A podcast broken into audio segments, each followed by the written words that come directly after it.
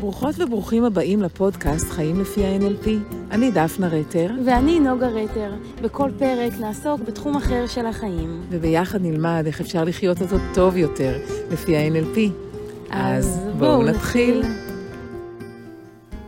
ברוכים הבאים לפרק נוסף בפודקאסט חיים לפי ה-NLP. אה, פודקאסט ש... שלנו, משפחת רטר, הרבה פעמים אני מקליטה את זה עם נוגה, הבת שלנו, והיום אני נורא נורא שמחה לעשות את הפודקאסט הזה איתך, אמיר. אז אה, זה פודקאסט שאנחנו מקליטים באהבה רבה מאוד לתחום של ה-NLP וגם לבני אדם, כי אנחנו רוצים שכל אדם יוכל להשתמש בכלים של NLP בחיי היומיום שלו, גם אם הוא לא עוסק בזה באופן מקצועי, ויש המון דרכים אה, לעשות את זה. אנחנו אגב אה, באמת חיים את זה ביום-יום. אה, מה שאנחנו מלמדים, אנחנו גם מדברים בבית, וגילינו שזה אה, דרך חיים מאוד נעימה ונוחה ומכבדת. אז אנחנו מאוד ממליצים. כן, בכל פרק אנחנו לוקחים איזשהו נושא, וככה פותחים אותו, מדברים עליו מכל מיני כיוונים, ונותנים כלים שלנו, של NLP, איך אפשר אה, להתמודד טוב יותר עם הנושא הזה. הנושא שלנו היום הוא חלומות. אז אנחנו נדבר על חלומות, אבל רגע לפני שנתחיל, אני רוצה לבקש מכם, שאם אתם אוהבים את התכנים שאתם שומעים כאן, בבקשה תשתפו אותם עם עוד אנשים, כדי שעוד אנשים יוכלו להיחשף לזה. מספיק חבר או חברה אחת שתעבירו לה, או לא, את הפודקאסט, זה כבר יעזור לנו להגיע לתפוצה יותר רחבה.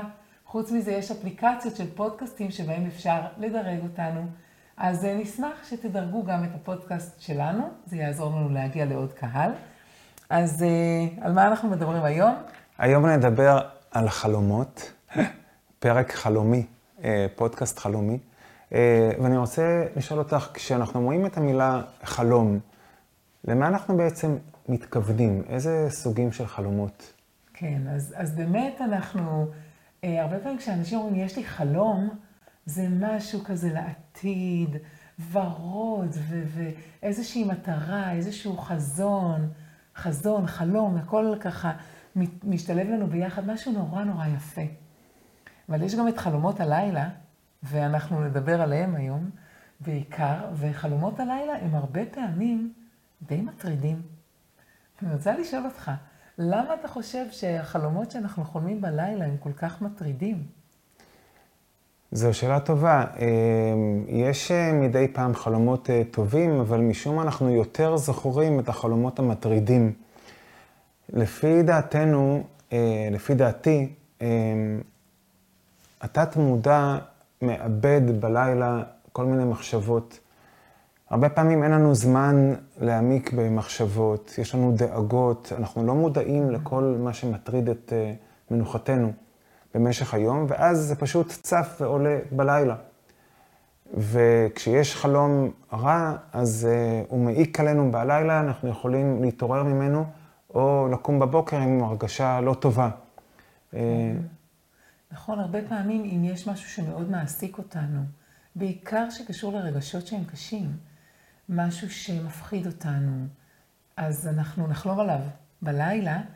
אה, אני זוכרת בהקשר הזה, שלפני 25 שנה נולד הבן הבכור שלנו, והלידה שלו הייתה לידה לא טובה מבחינתי, די טראומטית אפילו, מאוד ארוכה, עם המון התערבויות רפואיות ועם המון המון לחץ מסביב. ו... אבל מיד אחרי הלידה הזאת היה לי תינוק, הייתי חייבת לטפל בו. ופשוט, כנראה סגרתי באיזושהי מגירה את הלידה, את חוויית הלידה הלא, הלא טובה הזו, והייתי איתו, והייתי כל כך כל כך מאושרת להיות אימא, וזה היה משמח עד מאוד. ואז נכנסתי לעוד הריון, להריון שני, הריון עם התאומים. די מהר גם הבנתי שאני בהריון עם תאומים. ובשנייה שהבנתי שאני בהיריון, התחילו לי חלומות על הלידה הצפויה עם התאומים. חלומות רעים מאוד, חלומות מטרידים מאוד, ופתאום אני הבנתי איזה טראומה חוויתי אז, ולא איבדתי אותה, ועכשיו, לפני שאני אגיע לרגע שבו אני אלד את התאומים, אני צריכה לפתור את זה. ואני הייתי כל כך מודאגת מזה, והייתי חייבת למצוא מישהו פרטי, שאני יודעת שיוכל ללוות אותי בלידה הזו, וחיפשתי מאוד. עד שמצאתי רופא מיילד פרטי שהסכים ללוות אותי ואמר בכל מצב, גם אם זה יגיע לקיסרי, וגם אם זה יהיה טבעי, וגם אם זה יהיה במנחים כאלה ואחרים, אני המיילד שלך.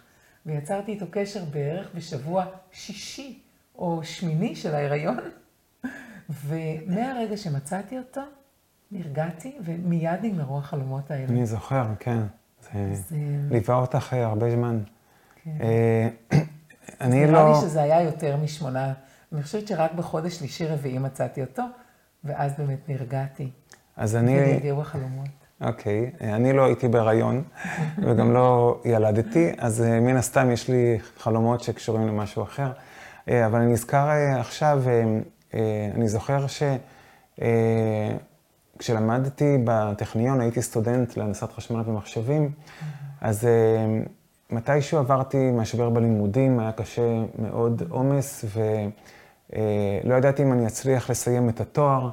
ונשאר לי איזשהו קורס אחד שהייתי צריך להשלים, ואני זוכר שהיו לי המון המון חלומות אה, על זה שאני אה, לא מצליח לסיים את התואר, או שיש לי מבחן ואני שוכח אה, ולא מגיע, ומה יהיה, ולחץ, ו...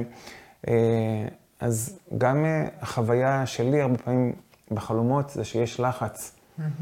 אה, יש קושי אה, אה, ב... במציאות אני גם הייתי מוטרד, אבל שמתי את זה בצד. וכשהחלום הזה הופיע כמה פעמים, אז באמת אה, אה, עצרתי לרגע ורציתי אה, למצוא פתרון, איך אני מסיים את הטכניון. אה, אז גם היה חשוב לי לסיים אותו בהצטיינות, היום זה כבר לא כל כך משנה, אבל אה, אכן הצלחתי, וזה אה, היה מפתיע, כי גם אחרי שסיימתי את הטכניון, אה, קיבלתי את תעודת המהנדס, עוד אה, שבועות וחודשים אחר כך החלום הזה הופיע. כן, אני זוכרת ששיתפת אותי, כי אנחנו נפגשנו כמה שנים אחרי שסיימת את הטכניון, mm-hmm. ועדיין מדי פעם החלום הזה mm-hmm. היה מופיע לך. Mm-hmm. אז באמת, אם אנחנו מדברים על חלומות שחוזרים על עצמם, אז כשיש לנו חלום כזה, שחוזר על עצמו, והחלום הזה מטריד, יש לנו מה לעשות איתו, ועל זה אנחנו בין היתר נדבר היום. אז יש חלום שחוזר גם לי המון פעמים. הוא חלום ממש מביך אפילו.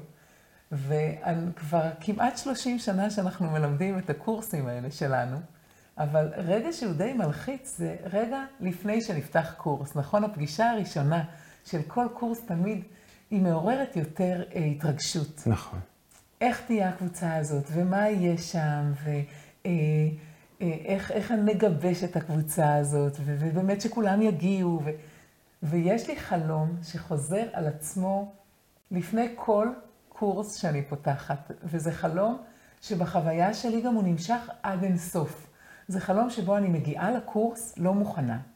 אולי אני מגיעה לקורס בפיג'מה, אולי אני מגיעה יחפה, אולי אני מגיעה בלי הציוד שלי, אולי אני מגיעה למקום הלא נכון. זאת אומרת, המוח שלי מאוד מאוד יצירתי, כל פעם אני מוצאת משהו אחר שיכול להתפקשש, אבל משהו שם ממש ממש מתפקשש, פתאום אה, אני נמצאת במיטה בלילה ואומרים לי, השתגעת, הקורס שלך מתחיל עוד חמש דקות, רוצי. ואני רצה הכי מהר, ו... וכל פעם החלום הזה מזכיר לי מחדש שאני עדיין מתרגשת מכל פתיחה של כל קורס, למרות שאנחנו עושים את זה כבר כל כך הרבה שנים. אז אצלי זה גם כן משהו דומה, אני אה, אשתף, אנחנו כנראה חולקים את אותו חלום כמעט בווריאציה אחרת. אולי זה מדבק ככה במיטה. אמ, לקראת פתיחת הקורס אנחנו צריכים לארגן הרבה דברים, אה, ספרים, חוברות, אה, תגי שם, ערכות לכל תלמיד, ערכת קפה, לתאם עם האסיסטנטים, יש המון לוגיסטיקה. והרבה פעמים אני חולם שהגעתי לקורס ואין לי את הנעליים, אה, אני עם אה, נעלי התעמלות או אה, נעלי בית, וכמה פעמים גם אפילו חלמתי וככה התעוררתי שאני במיטה, והמיטה היא בעצם הבמה, ואני עכשיו עוד ישן וכולם סביבי, ורגע, אני צריך להסביר להם איזשהו חומר. אז אה, זה מעניין אה, לראות אה, איך המחשבות פולשות לתודעה שלנו בתת מודע. בעיקר הדאגות, הפחדים, החששות. אפשר עכשיו קצת לצחוק על זה בחיוך קל, אבל כשזה קורה בחלום, זה מאוד מאוד אמיתי. נכון, וזה גם מאוד מאוד מעניין, כי זה מראה לנו את העוצמה של הדמיון שלנו. ובאיזה, כאילו, קלות הדמיון שלנו בורא עבורנו מציאות פשוט מופלאה ומלאה ומשכנעת לגמרי, ועד כמה הדמיון שלנו הוא, הוא מדהים, לא? אז בהחלט. זה, זה, זה לגמרי אומר משהו על, ה, על הכוח הזה של הדמיון, שאיתו אנחנו בעצם עובדים. אז אם התחלנו לדבר על חלומות שחוזרים על עצמם, אז לג'ון גרינדר יש תהליך שאנחנו מאוד מאוד אוהבים, ומאפשר לנו בעצם להבין אמ, למה החלום חוזר על עצמו. כי כל עוד חלום חוזר על עצמו, לפי גרינדר לפחות, סימן שיש לו איזשהו מסר, וכדאי שנקבל את המסר הזה. אז אה, אתה רוצה שקצת נדבר על התהליך הזה? אוקיי. Okay. עם גרינדר. אמ, בעצם החלום הוא משל, והוא משל למשהו שאנחנו מחפשים את המסר, וזה הנמשל. אה, אז אה, החלום הוא התוכן, וגרינדר בעצם פיתח איזושהי טכניקה שבודקת והיא ישימה לכל החלומות. אה, על ידי איתותים מהתת מודע, הגברה או החלשה של האיתות, לבדוק האם התת מודע רוצה שנעשה משהו עם החלום הזה. זו השאלה הראשונה. ו... נכון, אולי נגיד משהו על האיתותים האלה. אה, ג'ון גרינדר פיתח כל מיני, הוא אחד מהמייסדים של ה-NLP, אז הוא אחד מהמורים הגדולים שלנו. גם אירחנו אותו בארץ, נכון. והוא חיפש כל מיני דרכים כדי ליצור קשר ישיר עם התת מודע. עכשיו, התת מודע מתקשר איתנו בסמלים ובתחושות. ובשיטה הזו של החלומות, גרינדר בא ואומר, תבדקו איך אתם חווים את החלום הזה. אם יש לכם איזשהו חלום, אתם יכולים כבר עכשיו אה, לשאול את עצמכם, האם יש איזשהו חלום שמטריד אתכם, חלום שחוזר על עצמו כמה פעמים, כמו נגיד החלומות שאנחנו כבר תיארנו, באיזה חוש אתם קולטים את החלום הזה? האם מה שהכי משמעותי שם זה מה שאתם רואים, או דווקא מה שאתם שומעים, או אולי התחושות הגופניות שיש לכם? ואז אחרי שאיתרתם באיזה חוש אתם חווים את זה, אם זה ראייה, שמיעה או תחושה, אז הסימנים שאתם יכולים לתת לעצמכם זה להגביר ולהחליש את, ה, את אותו סימן. בואו נגיד שהתחושה שיש לי בחלום היא של לחץ, אוקיי? שאני מאחרת, אני לא מגיעה בזמן, אני לא הגעתי למקום הנכון, לחץ, המון המון לחץ. עכשיו, אנחנו נייצר שני סימנים מהתת מודע. זאת הגישה של גרינדר. סימן לכן וסימן ללא, פשוט כי לתת מודע אין מילים. הוא לא יכול לתקשר איתנו במילים, זה כבר מגיע למודע. אז סימן של כן יהיה להגביר את התחושה, את הלחץ. אבל אם, נגיד, מה שהיה משמעותי אצלי היה הראייה, ולא יפתיע אותי, אגב, אם אצלך זה ראייה, כי אתה בן אדם שמאוד מאוד רואה, mm-hmm. אצלך זה יותר ראייה, אז למשל, לחזק את הצבעים שיש שם, או להגדיל מאוד את התמונה. זה יהיה סימן של כן. אם זה קולות, להגביר את הקולות. סימן שלא יהיה בעצם ממש ממש הפוך, להחליש. ואז אנחנו, אחרי שביססנו את הסימנים האלה עם התת מודע, ואמרנו לתת מודע, אוקיי, בוא נחשוב עכשיו על החלום הזה המטריד, ובוא ניתן סימנים. סימן אחד של כן, אוקיי? והסימן הזה, אתם עובדים בעצם מבקשים מהתת מודע, סליחה, אה, שייתן לנו סימן של כן, על ידי הגברה, ואז הוא יגביר לנו את זה, בין אם זה תחושות, בין אם זה מראות, בין אם זה קולות. אחרי שקיבלנו סימן כזה של כן, יופי. עכשיו אנחנו נבקש סימן של לא, וזה יהיה להחליש. אם נקבל סימן כזה, אנחנו חושבים על החלום שלנו, ואומרים לתת מודע, תן לי סימן של לא, והוא אכן מחליש את זה, ביססנו מה שמדהים זה, ש... זה שאנשים אה, מופתעים מזה שהם יכולים לקבל סימנים. הרבה אנשים לא מאמינים כשהם רואים את ההדגמה או כשאנחנו עושים את הטיפול או התרגול, וברגע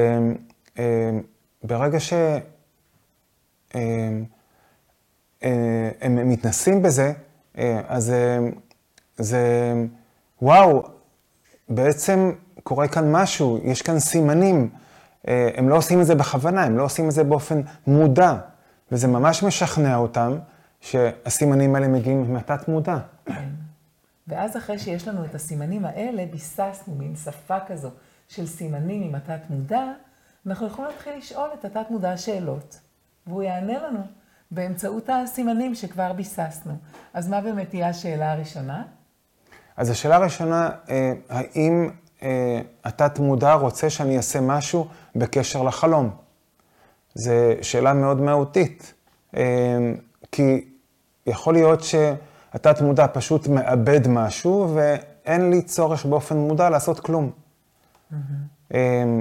אם התשובה היא כן, שהוא רוצה, אז נמשיך לשלב הבא. נכון, ואם התשובה היא לא, אז אנחנו מניחים לזה. ואומרים, אוקיי, אני נותנת לתת מודע שלי את החופש בלילה, לארגן את המחשבות שלי, את הרגשות שלי, לשים כל דבר במגירה הנכונה, ואני לא מתערבת. אין צורך שאני אתערב. האמת היא שברגע שמגיעה התשובה לא, זה משחרר אה, את המחשבות והדאגות, אה, כי זה בעצם אומר, אני לא צריך לעשות כלום עם החלום, אני מניח לו. ואז גם המודע וגם התת-מודע מניחים לחלום, ואז הוא בעצם אה, מפסיק להפריע לנו והוא אה, לרוב נעלם. כן. אה, אז אם כבר בחרתם באיזשהו חלום שלכם, אז תשאלו עכשיו אה, את התת-מודע שלכם, האם היית רוצה לעשות משהו? האם אני צריך לעשות משהו עם החלום הזה? ותחכו בסבלנות. תראו תמונה מייצגת של החלום הזה ותראו האם הצבעים מתחזקים, או הקולות מתחזקים, או התחושות מתעצמות, או שהכל נחלש. הכל נחלש, תניחו לזה. אבל אם יתחזק, מה תהיה השאלה הבאה שנשאל? אז אה, בואי נמשיך אל השלב הבא. אז אם כך בעצם, מה אתה רוצה שאני אעשה עם זה, אוקיי? האם אני צריך לעשות איזשהו שינוי, לשנות איזשהו הרגל? עכשיו, תקשורת עם התת מודע הבנו כבר, היא שאלות של כן ולא, yes or no question. אז אנחנו יכולים לשאול את התת מודע רק שאלות כאלה. האם אתה רוצה שאני אעשה איזשהו שינוי במערכת היחסים שלי עם X? חכו לתשובה. האם אני צריך לעשות איזושהי, איזשהו שינוי בהתנהגות שלי? חכו לתשובה. האם אני צריך לטפל ברגשות שלי? חכו לתשובה. האם אני צריך, זאת אומרת, כאן אנחנו כבר באמת אה, נפתחים לעולם נורא נורא קסום, שיש בו תקשורת ישירה עם התת מודע, באמצעות סימנים, עם החלום, הסימנים ש... אה, זה, השאלות שנוכל לשאול פה הן רק על החלום, אבל אתם כבר מבינים שג'ון גרינדר יצר תהליכים רבים מאוד, אה, עם סימנים כאלה של תת מודע, שאפשר לעשות איתם עוד המון דברים מדליקים. העובדה שהתת מודע יכול לתת אה, תשובה רק בכן ולא, אה, דורשת מאיתנו באמת לחשוב ולמקד ולצמצם את התחומים אה, עד שנבין, יש כאן איזושהי חקירה פנימית וחקירה נחמדת, כי ברגע שאנחנו שאלנו את השאלה שמיקדה אותנו, אז יופיע האיתות ואנשים הם מרגישים, וואו, עכשיו הבנתי, התת מודע רוצה שאני, אה, אה, החלום הזה הוא בקשר לזוגיות שלי. אה, אה, יש לי, אה, אני נפגעתי ולא הבעתי את הפגיעה, אה, למשל. אה, זה מחזיר אותנו לפרק הקודם אה, על רגשות, אה, שאם אה, אנחנו לא מבטאים רגשות, אז או שאנחנו מתנהגים אותם, מה שנקרא פאסיב אגרסיב למשל, או שאנחנו חולמים אותם בלילה וזה לא עוזב אותנו, זה לא מניח לנו. אז אם יש פגיעה בזוגיות למשל, אה, אז אה, הופיע חלום שהמסר אה, שלו זה לעשות משהו בזוגיות, לבטא את הפגיעה, או לדבר על זה, או לשתף, או למצוא פתרון. כן, חל... חלום הוא בעצם חלון. חלון ככה לתת מודע שלנו, mm-hmm. שבאמצעותו אנחנו יכולים לבדוק מה לעשות, אבל אם עשינו חקירה כזו, וקיבלנו סימנים של כן ושל לא, שלמשל אומרים לנו לעשות שינוי מסוים, אז אנחנו כבר די מחויבים לעשות אותו. ו... אבל זה, זה כיף, זה כיף כי זה ממש יוצר תקשורת הרבה יותר קרובה שלי אה, עם עצמי. אה, עוד משהו שאנחנו יכולים לדבר עליו בהקשר של חלומות, אתה רוצה עוד משהו להגיד על ג'ון גרינדר שנמשיך הלאה? שהרבה אנשים שהיה להם חלום מטריד או שחוזר על עצמו, והפריע להם או הטריד, ברגע שעשו את התהליך הזה, אז הם קיבלו את המסר ונרגעו. זאת אומרת, נכון. החלום הוא כאילו חידה, וכל עוד אני לא הצלחתי לפתור את החידה, אז המוח עוד עסוק בזה. והתהליך הזה הוא באמת מאפשר לאנשים להירגע, אה, להבין את המסר ולהמשיך הלאה. אה, רציתי כאן גם לדבר על הגשטלט, שזו אה, שיטת טיפול ידועה. הגשטלט מדבר על זה שכל פעם מגיע משהו אחר שדורש התייחסות, שמבקש תשומת לב, וברגע שפתרנו אותו, אז הוא כאילו זז הצידה ומגיע משהו אחר. אה, אבל אם אנחנו לא פתרנו אותו, אז הוא נמצא לנו מול העיניים ומטריד אותנו כל הזמן. אה, ולפעמים גם החלום נמצא מול העיניים ומטריד, וברגע שמיישמים את השיטה הזאת ומבינים מה המסר של החלום, אז אה, סגרנו כאן איזשהו מעגל שעובר לרקע. לרקע. בדיוק. נכון מאוד. אז אם כבר הזכרת את הגשטלט, אז אפשר לדבר גם על איך חלומות, איך הגשטלט מתייחס לחלומות. אמ, מי שיצר את שיטת הגשטלט, אה, פריץ פרלס, אה, הוא אחד מהאנשים ש-NLP שאהבו הרבה מאוד השראה ממנו. יש גם הרבה דברים בתוך NLP שהם דומים מאוד לעבודה של הגשטלט, של, של התבנית הזו. ובעצם מה שפריץ פרלס אומר זה שכל אלמנט שאני רואה בחלום, הוא אני. זאת אומרת שאם אני רואה בחלום, אה, אני יודעת מה, נהר, אני הנהר. ואם אני רואה בחלום אבן, אני האבן. ואם אני רואה בחלום פרח, אז אני פרח. ואפשר ממש לעשות איזושהי עבודה עם כל החלקים האלה שבאים לידי ביטוי בחלום. אז זו עבודה שונה לגמרי ממה שג'ון גרינדר הציע, והיא גם עבודה נורא מעניינת, כי היא עבודה עם דימויים ועם סמלים. ומתוך העבודה הזו יכול, יכולים להגיע אה, כל מיני, יכול להגיע ידע מאוד מאוד אחר. אז אה, גם זה מאוד מאוד מעניין. אה, בואו נדבר רק רגע על החלום האחר. חלום שהוא חלום ככה בחצי ערות, חלום בהקיץ, חלום שהוא בעצם דמיון מודרך, שזה גם כן אחת ההתמחויות הגדולות שלנו, או NLP, שמשתמש המון המון בדמיון והמון המון בחלומות. אז אה, מה היינו רוצים להגיד על זה? אז ככה, אה, חלום בהקיץ הוא קורה אה, מעצמו לחלק מהאנשים, לא כולם, וזה גם בעצם מצב של בין ערות לשינה, והרבה פעמים כשיש חלום בהקיץ אז אנחנו זוכרים אותו. אה, בניגוד לחלום לילה, שלא תמיד אה, נזכור, השאלה באיזה שלב התעוררנו. אה, עכשיו,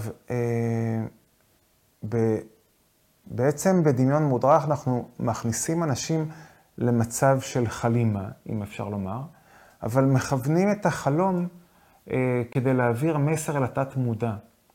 הייתי אומר שאולי ב-NLP ודמיון מודרך אנחנו עושים את הכיוון ההפוך. זאת אומרת, אמ, במקום שהתת מודע יעביר אלינו מסר, אנחנו מעבירים מסר, לרוב מאוד מעצים, לתת מודע. אה, וזה מדהים, כי רוב הבעיות שלנו נובעות מהתת מודע, או מקצר בין המודע לתת מודע. אם מישהו רוצה אה, לגמל מעישון ולא מצליח, אז אה, במודע אה, יש רצון, מוטיבציה, אבל מאיזושהי סיבה התת-מודע לא משתף פעולה. Mm-hmm. והתת-מודע הרבה יותר חזק מהמודע. אז אה, זו הסיבה שהרבה אנשים מאוד מאוד רוצים, לפעמים אנחנו מאשימים אנשים ואומרים, אם אתה לא נגמלת מעישון, זה בגלל שלא רצית מספיק. לפי שיטת ה-NLP זה לא העניין. כי לפעמים הרצון לא עוזר, ויש כאן משהו הרבה יותר עמוק, אה, שלא רוצה שניגמל מעישון. כן. אז אם אנחנו מדברים על, על שתילה כזאת של חלומות, אז באמת זה מה שאנחנו עושים כמעט בכל התהליכי NLP, ויש תהליך אחד שאני רוצה שנדבר עליו קצת יותר, שנקרא שתילת מטרה בעתיד, שזה ממש ממש מדבר על זה, על חלומות, ושתילת מטרה בעתיד, וכל אחד מכם יכול לעשות את זה עם עצמו. אה, יותר קל כמובן כשמישהו אחר מדריך אתכם, אבל אתם בהחלט יכולים לעשות את זה עם עצמכם, זה שאנחנו לוקחים איזשהו חלום כזה שיש לנו, איזושהי מטרה שיש לנו, ואנחנו בונים תמונה הכי הכי מפורטת, הכי הכי מציאותית, שאנחנו רק יכולים אה, לייצר עבור עצמנו, ממש להכניס לתוך התמונה הזאת את כל החושים שלנו. אז אה, אם נגיד המטרה שלי היא, לא יודעת מה, להקים, להתחיל להנחות קבוצות אה, ל... ל לא אה, שכולות, בסדר? ואני יודעת שיש לי המון המון מה לתת לנשים האלה, אז ממש לראות בעיני רוחי אה, את הקבוצה הזו, או קבוצות רבות כאלה, שמתקיימות אולי בכמה מקומות בארץ בו זמנית, ואיפה הן מתקיימות, וממש לראות את זה, וגם לשמוע את הקולות שיש שם, ואת התחושה שיש לי של הסיפוק, ואת התחושות שיש להם, אולי אפילו את הריח שיש שם במקום. אה, לעצב אותו, לשים שם פרחים, לשים שם נרות, ממש לראות ככה לפרטי פרטים את מה שאני רוצה שיקרה. ואז, אתה רוצה משהו להוסיף אולי על הבנייה הזאת של התמונה הזאת העתידית? אמ, בעצם, ברגע שהבן אדם מצליח לדמיין לפרטי פרטים, כמו שאת אמרת, אה, את החלום, אז הוא הופך להיות מוחשי. אה, מה שאני לא, אם יש לי רק מחשבה אה, של משהו שאני רוצה לעשות, כמו להעביר סדנאות, אז זה נשאר בגדר של רעיון, אמורפי, מופשט. ברגע שאני מצליח ליצור תמונה וקולות וריח, וזה הופך להיות מוחשי, אז זה קורם עור וגידים, וזה נהיה בר השגה. כמו שאנחנו אה, אומרים, השינוי מתחיל בדמיון. הדמיון מייצר מציאות, או בשפה אחרת, יש פתגם שאומר, נבואה שמגשימה את עצמה. אה, יש איזה סיפור שאני רוצה לספר קצר, שאני נותן אותו אה, בקליניקה וגם בקורסים אנחנו מספרים אותו, שעוזר לאנשים להבין את התהליך של שתילת מטרה לעתיד. בית קטן שגרו בו שלושה אנשים. איש אה, עני, אה, שלא הצליח אה, להתפרנס כל כך, ולכן הם חיו בעוני. אשתו שהייתה עקרה ולא הצליחה ללדת, ו... אולי העקרות נבעה ממנו גם, אגב.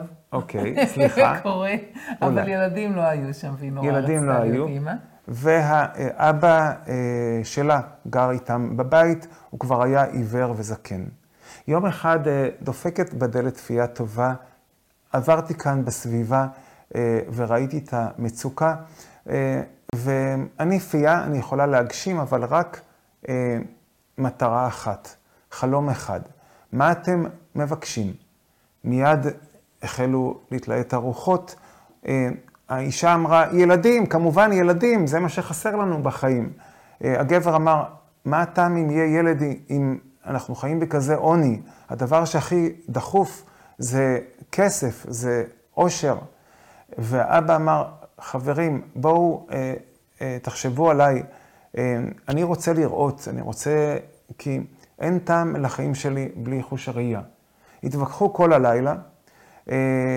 אפייה אמרה, אני אחזור מחר, אבל עד מחר תחליטו.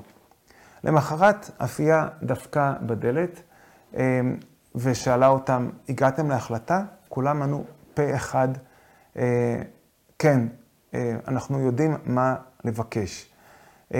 אני רוצה לפנות אליכם, אם יש לכם איזשהו רעיון, אז אתם יכולים לעצור לרגע את הפודקאסט ולחשוב מה אתם הייתם עושים במצב הזה, מה הייתם מבקשים, כי התשובה קרוב לוודאי תפתיע אתכם. מה שהם ביקשו, שהאבא העיוור, הסבא. הסבא, או הסבא לעתיד. האבא, אוקיי, יוכל לראות את הנכד שלו בעריסה של זהב. בקשה אחת שאספה את כל המטרות של כולם. הוא יוכל לראות, הוא יהיה סבא, זה אומר שלהם יהיה ילד, והריסה של זהב, זה אומר שיהיה הרבה כסף. אז אנחנו מבקשים מאנשים להגדיר טוב טוב מה החלום שלהם, שכולל את כל האלמנטים, את כל מה שהם רוצים, ואז יוצרים תמונה מוחשית מאוד, עם כל החושים, כמו שאת אמרת, ולסיום, אנחנו לוקחים אותם לאיזשהו תהליך שבו הם שותלים את המטרה על קו הזמן בעתיד שלהם. הם מדמיינים שהתמונה הזאת שהם יצרו יורדת למטה, מרחפת, וממש כמו ששותלים זרע באדמה, שהוא ינבט ויצמח, יהפוך להיות שתיל, אחר כך עץ. כן. אותו דבר, המטרה תתגשם. זהו, אז אם כבר אמרת את המילה תתגשם, אז היא בדיוק נורא מתאימה כאן, כי חלום זה איזה משהו אוורירי כזה, כמו איזה ענן שמרחף בשמיים, ואנחנו רוצים שהוא יהפוך להיות גשמי, שהוא יהפוך להיות גשם, ושהוא ירד מספרות עליונות כאלה, ממחשבות כאלה רחוקות, שהוא יהפוך להיות גשמי, נחוש אותו עם כל החושים שלנו, נשתול אותו באדמה, נביא עליו גשם, גשמיות, ואז החלום שלנו יתגשם.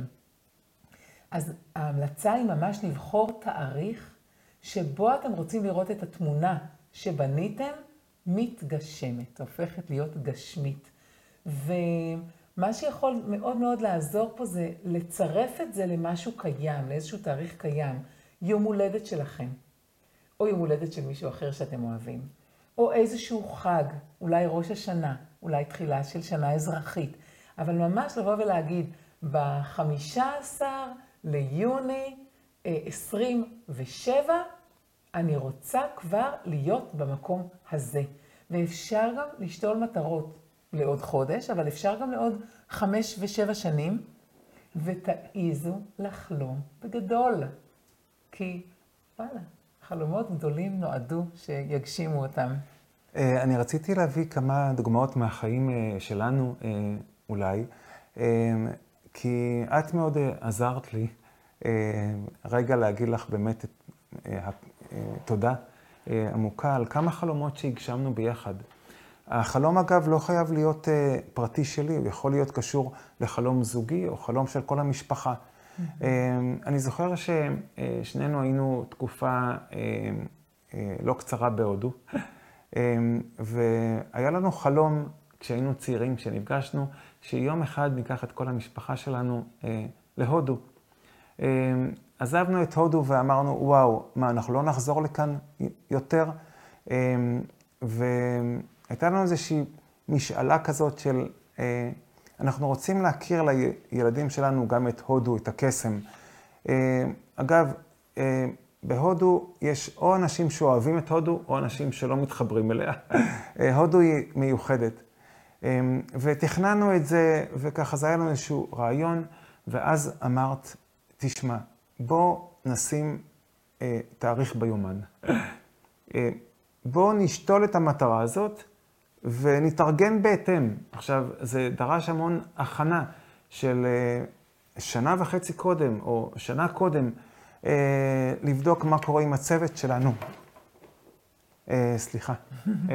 מה קורה עם הצוות שלנו ועם העסק שלנו. ולהכין את הילדים ולהוציא אותם מהמסגרות. וקבענו תאריך, ואני זוכר שכשהיינו במטוס אה, בדרך לבומביי, את אמרת לי, וואלה, אנחנו עושים את זה, אנחנו אשכרה עושים את זה. זה קורה, זה עכשיו, זה קורה. אה, היינו חצי שנה בהודו וחודשיים בנפאל עם טרקים, שנת שבתון. הילדים שלנו אה, זוכרים את זה לטובה, מאוד לטובה, למרות שתוך כדי הטיול גם היו כל מיני משברים ועניינים. החיים, הבאנו את החיים גם לשם. כן, אבל פשוט תעיזו, תעיזו לחלום, ואני חושבת שהטיפ שאתה נתת עכשיו, לשתול את זה באמת ביומן ולהגיד, פה, זה קורה. הרבה פעמים אנחנו לא מצליחים להגשים את החלומות שלנו, כי אין לנו דדליין. ואומרים על דדליין שזה ההשראה הטובה ביותר. אז תייצרו דדליינס. תפרסמו שאתם פותחים את הקבוצה הזאת בתאריך מסוים, לא תהיה ברירה. עד התאריך הזה אתם תהיו מוכנים, אוקיי? וכל אחד עם ה... אנחנו שתלנו את ה... זהו, קנינו, תקנו כרטיסים. אז אתם כבר תטוסו גם, אוקיי? כן. אה, הזכרת עוד משהו אחד אה, לגבי אה, גרינדר, אז אני גם אשתף שכשהוא היה בארץ, ארגנו לו סמינר עם 100 אנשים של הצופן החדש, בטח את זוכרת את זה, הייתה התרגשות אדירה. הוא אחד המפורסמים בעולם, אם לא המפורסם, סביב ה-NLP, ואנחנו מדינה קטנה אה, ישראל שמצליחה להזמין אותו. אה, זה עלה המון כסף והרבה מאוד אה, עבודה, בעיקר כן, שלך. כן, זה היה ב-2007 או 2008, נכון? ב-2008, אני חושב. אתה הזיכרון, כן, אתה יודע מה היה מתי. ו... ואחרי שהוא היה בארץ והעביר את הסמינר למאה איש, אמרתי לך, בואי גם אנחנו נעשה סמינר למאה איש. אמרת לי, מה, מאיפה אנחנו, אה, אה, אין לנו ניסיון, והוא היה בשבילי מודל. אה, אז נכון שהוא אה, פרופסור עם אה, ניסיון בעל שם אה, עולמי, אבל בא לי החשק. אה, ואני חושב שכבר שנה אחר כך, אה, את אה, אה, כן. אה, הלכת אחריי עם החלום שלי, אה, ואמרת, טוב, אני אה, אעזור לך. אה, אספנו את כל הסטודנטים שלנו מכל הארץ לסמינר. היו לנו 150 אה, או 170 אנשים. זו הייתה חוויה משקרת. אני זוכר שאני הייתי באופוריה, וגם את ככה נכנסת לעניין. עשינו הרבה טעויות בסמינר הראשון. מזל שיש אותך, שאת לומדת מכל טעות, ועשינו... משוב ואספנו את העצות והטיפים של הסטודנטים, ובעצם מאז, כל שנה אנחנו עושים סמינר של שבוע, את ואני, עם איזה 170, 200, אפילו פעם אחת הגענו ל-250 אה, אנשים. אז המסר שאנחנו רוצים שתצאו איתו מהפודקאסט הזה, אה, זה שאם יש לכם חלום שאתם רוצים להגשים, תשתלו אותו בעתיד שלכם, תנעצו אותו ביומן, אה, תשימו אותו בתאריך מסוים, ואם אתם יכולים להגיע למצב אפילו של אל-חזור, זאת אומרת, לעשות משהו שכבר יקבע אתכם בזה, אתם פשוט תצליחו להגשים את זה. לא פשוט, כן? יש הרבה אה, מה לעשות עם זה, אה, והרבה פעמים מספיק שאנחנו שותלים מטרה לעתיד, התת-מודע שלנו מכוון אותנו לשם. אני בהקשר הזה אוהבת לתת את הדימוי של ה-Waze.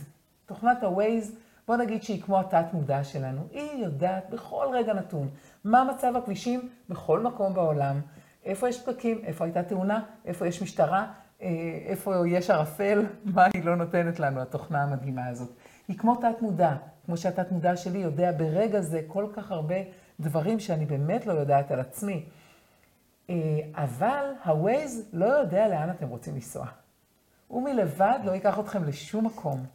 הרגע הזה שבו אתם יושבים באוטו, רגע לפני שאתם יוצאים לדרך, ושותלים לווייז את היעד שלכם, את החלום שלכם, ברגע הזה הווייז אומר, מעולה, ומחשב מסלול, ואולי הוא מחשב אפילו כמה מסלולים ותבחרו. אתם רוצים את היקר והמהיר, אתם רוצים את האיטי והזול, אתם רוצים לנסוע דרך אה, השטחים, אתם, רוצים, אתם לא רוצים לנסוע דרך השטחים, זאת אומרת, נותן לכם גם כמה בחירות כאלה.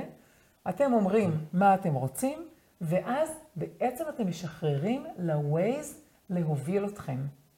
אבל זה לא יקרה מלבד, כי אם אתם לא תלחצו על הגז, האוטו שלכם לא יזוז.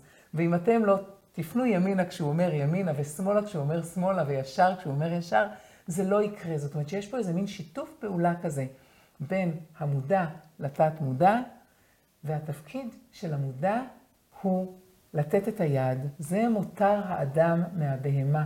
בזה אנחנו שונים מכל בעל חיים אחר, בזה שאנחנו מציבים לעצמנו חלומות ומטרות ומגיעים אליהם. ואם יש חלום בלילה שמטריד אתכם, אז אתם יכולים לעבוד איתו אה, עם הסימנים האלה שנתנו, ממש לעקוב ככה אחרי השלבים, ושנמשיך לחלום, תמיד, נכון? אנחנו ב- אה, ב-NLP אומרים שאנחנו עוזרים לאנשים להגשים מטרות, אבל אתם צריכים קודם כל אה, לחשוב מה מלהיב אתכם, מה נותן לכם משמעות, איזה חלום יאפשר לכם להגשים את, עצמם, את עצמכם בחיים האלה. לכל אחד יש חלום. אה, אני באמת מאמין שלכל אחד מכם יש חלום, אה, וכשאנחנו מגשימים חלומות, אז אנחנו גם הופכים להיות יותר מאושרים. אני רוצה עוד להגיד איזה משפט קטן על איינשטיין, שאני זוכר שהוא פעם אמר, אדם שרוצה להיות מאושר, לא צריך לקשור את עצמו לחפצים או לאנשים, אלא למטרות. לאיינשטיין היו הרבה מטרות, הרבה הישגים. זה מסב לנו הרבה אושר כשאנחנו משיגים את המטרות או את החלומות שלנו. טוב, אז דיברנו היום על חלומות בשני כיוונים. כיוון אחד שבו אנחנו חולמים בלילה, וכנראה התת-מודע רוצה להעביר לנו מסרים. כיוון שני שבו אנחנו חולמים ביום, ובו אנחנו רוצים להעביר לתת-מודע שלנו מסרים, אה, וגילינו שאפשר לעשות לשני הכיוונים, עם שני הכיוונים עבודה. אה, אז היה לנו פרק חלומי. אם יש לכם שאלות על הפרק הזה, בבקשה, תשאלו אותנו פה. אתם מוזמנים לכתוב תגובות אה, על הפרק, להציע לנו רעיונות לעוד נושאים שתרצו שנדבר עליהם. ממש נודה לכם אם תעשו לנו לייק, אם תשתפו לפחות בן אדם אחד שזה יכול להועיל לו, ואולי בזכותנו עוד מישהו יגשים איזשהו חלום. תעקבו אחרינו, תעשו follow. אם אתם במקרה ביוטיוב, תלחצו על הפעמון, תדרגו אותנו, ואנחנו ממש ממש נשמח להיפגש בעוד פרקים. אז להתראות. להתראות.